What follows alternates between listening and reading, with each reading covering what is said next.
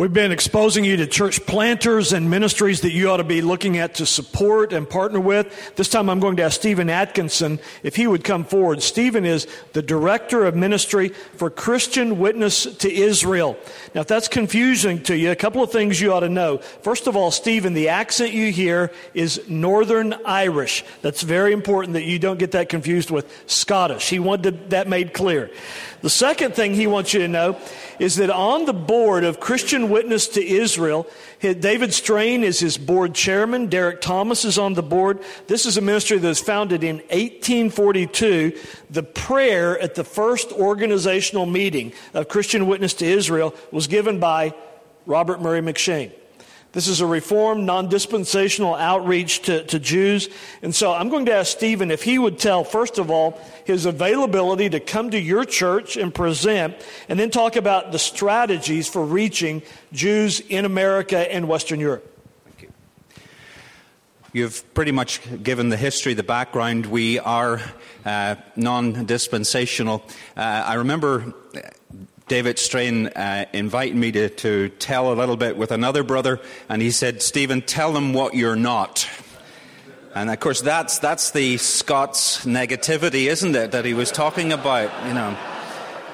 Well, I'm Ulster Scots. My grandfather was from Aberdeen, so I can put on the Scottish accent you really want me to, but then you wouldn't hear what wouldn't understand what I'm talking about.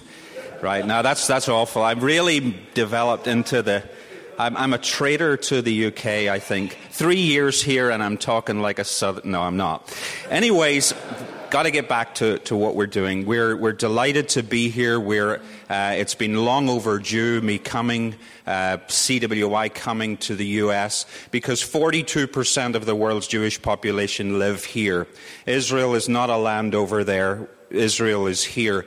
And we're not interested in prophecies, politics, we're interested in the people Israel who need the Lord. When you're involved in this ministry, you get some crazy uh, things in the mail. Uh, I just want to show. Uh, we were we were talking last night about silly fables. Terrorists will nuke New York City. Yes, the prophetic judgment of Tel Aviv. So it goes on. There are silly fables out there that I want smashed. I want the dual covenant theology eradicated from this country. A, a night for Israel that believes in just raising funds, getting them all back to the land so that they'll get slaughtered in Armageddon, that is not a night for Israel. And that is not our mission to Israel, and it never was. Harbinger, the harbinger, a verse from Isaiah and that means 9 11. Forgive me, and it's not patronizing, but Americans, get over yourselves. I'm sorry. We are surrounded by the crazies when it comes to Jewish mission. We, I'm not taking the arrogant stand that we know it all and we're wonderful, but we need to get back to the Bible with regard to Jewish mission.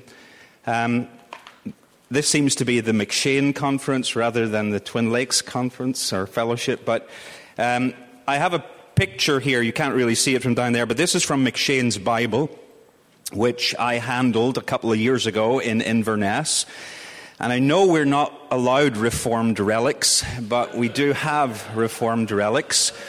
Um, and I felt I was touching history because I turned over to Romans 11 and he had underlined, God is able to graft them in again. That was his burden, and he did pray the opening prayer, and indeed he's been stimulating folks ever since. Please take that on our duty to Israel. And in a nutshell, it's to bring the gospel to the Jewish people. How do we do it? What is our strategy? I could simply say, I want all the dispensationalists to become reformed. that would work. and then they would get out to the business of real mission. And uh, to be quite honest, on a, on a serious note, I have had opportunities and will be having, pray for me over these next four Sundays, I'm speaking in a local dispensationalist church. And I've been given opportunity to speak there on sensitive Jewish mission. And ladies from that church are going to Jerusalem. They still love the land, but going to Jerusalem and giving out Bibles and tracts with a pastor I've put them in contact with. And they are doing real mission and coming home from that pumped up and saying, we, this is, this is real mission. Giving out Bibles and tracts to, in the red light district of Jerusalem. Giving out Bibles and tracts at 3 a.m. at the Rolling Stones concert last June. They did this because though they're in a dispensationalist church, they love Israel, but now they realize how we are supposed to bless Israel. So my burden is to get even dispensationalist churches to think about real mission, and also to get my Reformed brethren to remember the larger catechism, question 191. And of course, as David said yesterday, you all know your larger catechism. Specifically, remembering the Jewish people and in the Reformed world, we have tended to let the dispensationalists rule when it comes to Israel.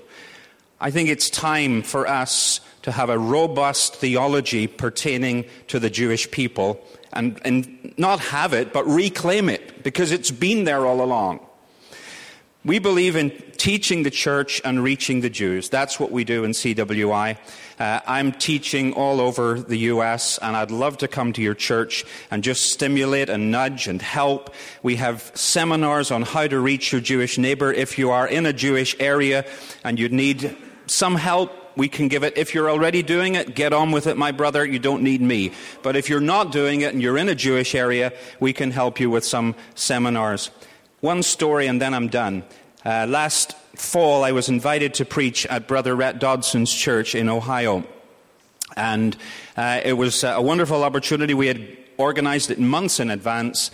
And um, about a month before I was due to go, uh, Rhett called me and he said, Stephen, I just want you to know that we have a Jewish man started attending church.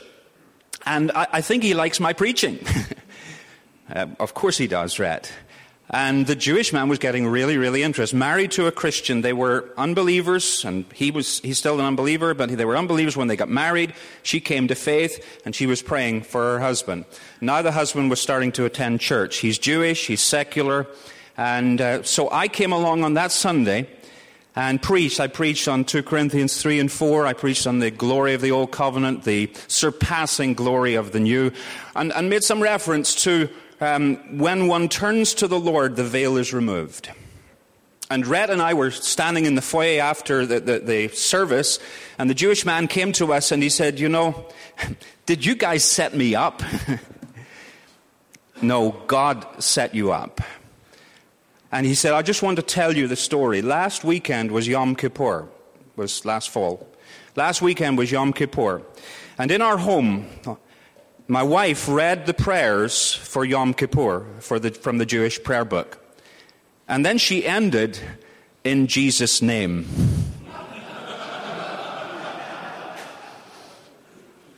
and he said to Rhett and I, I want you to know that when she said in Jesus' name, the veil was removed. Short, long story short, that man, we met again. We had a, wonderful evening a couple of weeks ago in Ohio, and uh, that man is attending at, um, membership classes and will be baptized at the end of those membership classes in Rhett's church. Brother Rhett, it's been a pleasure to have a minor part uh, in that, uh, that work that is ongoing. We want to help churches reach their Jewish neighbor. We are a church based mission. Yes, we are international. Yes, we are non denominational, interdenominational but we believe in church based mission. And that's why I said at the outset, what's my strategy? Well, let's get the Dispies to believe in real gospel mission to the Jews. Let's get my reformed brethren to remember and not leave it all in the hands of the Dispies. And let's get back to bringing the gospel to the Jewish people, to the Jew first and also to the Greek. Brother J.C. Cunningham, you come up here? JC is church planting in Port St. Lucie, Florida. For those of you who don't know Port St. Lucie, it's one of the fastest growing areas in the United States. And this will really be important to you. It's home to both Garth Brooks and Vanilla Ice. That's an important thing to know. And so this is one of the hottest communities in the United States. JC has just begun church planting there. JC, could you talk about some of the roadblocks and some of the difficulties of church planting in a coastal beach community in South Florida? Well, the first thing to know is someone has to suffer for the gospel and be at a beach town and uh, be where it's sunny. And I won't tell you, people from Syracuse, for instance, that I got a sunburn the day before I got here. I won't, I won't mention that. But anyway, we are very thankful to be seeking to spread the kingdom of God in Port St. Lucie. It is a very, it's a really sad story at how many people have embraced the prosperity gospel. The biggest churches in Port St. Lucie preach openly and declare from their websites that they believe, we preach the prosperity gospel. They're not ashamed of it.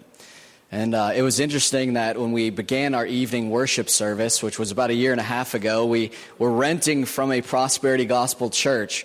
And so it was such a joy to preach the true gospel in such a dark place. But what we did after about a, about a year training the people to come to the evening worship, we added the morning service. And that was all the more interesting, especially coming right after Stephen's talk, because we're now renting from a Jewish temple. Which make, what makes it all the more surprising is the name of our church is called Christ the King. So the rabbi and the president of the synagogue basically said, you know, just, we're so excited you're here that, you know, you're worshiping here and, you know, put up signs and let people know you're here. And I said, not a problem. And, uh, so anyway, it is a very, very interesting setting here, but what a joy it is also to bring a philosophy of ministry just devoted to the simple means of grace. We started just like our brother David Strain taught us uh, on yesterday morning. We started in a prayer meeting. We're a daughter church from a church about 30 minutes south of us. So we started a prayer meeting. We prayed once a week, every week. We then added a Bible study, and then we added worship. And then when we, we, we convinced the people that evening worship is a, a blessing from the Lord and a wonderful way to honor the Lord's Day, and convinced them of the joy of it, we then added the morning service. And what, what's been so sweet is, is that the people who are members of our church have all committed to both morning and evening service. When we first started, not, we, we only started with one person apart from me or from my family. But what's been so sweet is none of these people even heard of evening worship.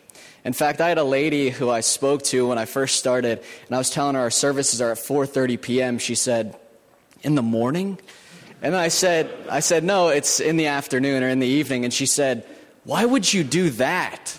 I said, well, we get to worship the Lord. I mean, what better thing to do is there? So anyway, it's a joy to be able to point to the pe- point people in Port St. Lucie to the Lord Jesus Christ and to worship uh, the triune God through Christ. So anyway, your prayers are very much appreciated. A specific prayer request would be that you could pray that the Lord would provide us with families.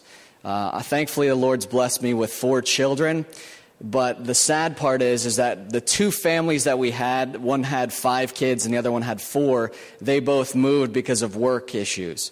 And so anyway, we have no kids other than my kids. And thankfully, you know, they play with one another. But our desire is that the Lord would obviously bring many more families. And then the second prayer request would be that the Lord gives us elders. We have a number of new believers. We have a number of people who we had, I think, six baptisms last year. And the idea is, is that many people, though, they've um, you know, either not known Christ or not know, known the Reformed faith, they need a lot of shepherding.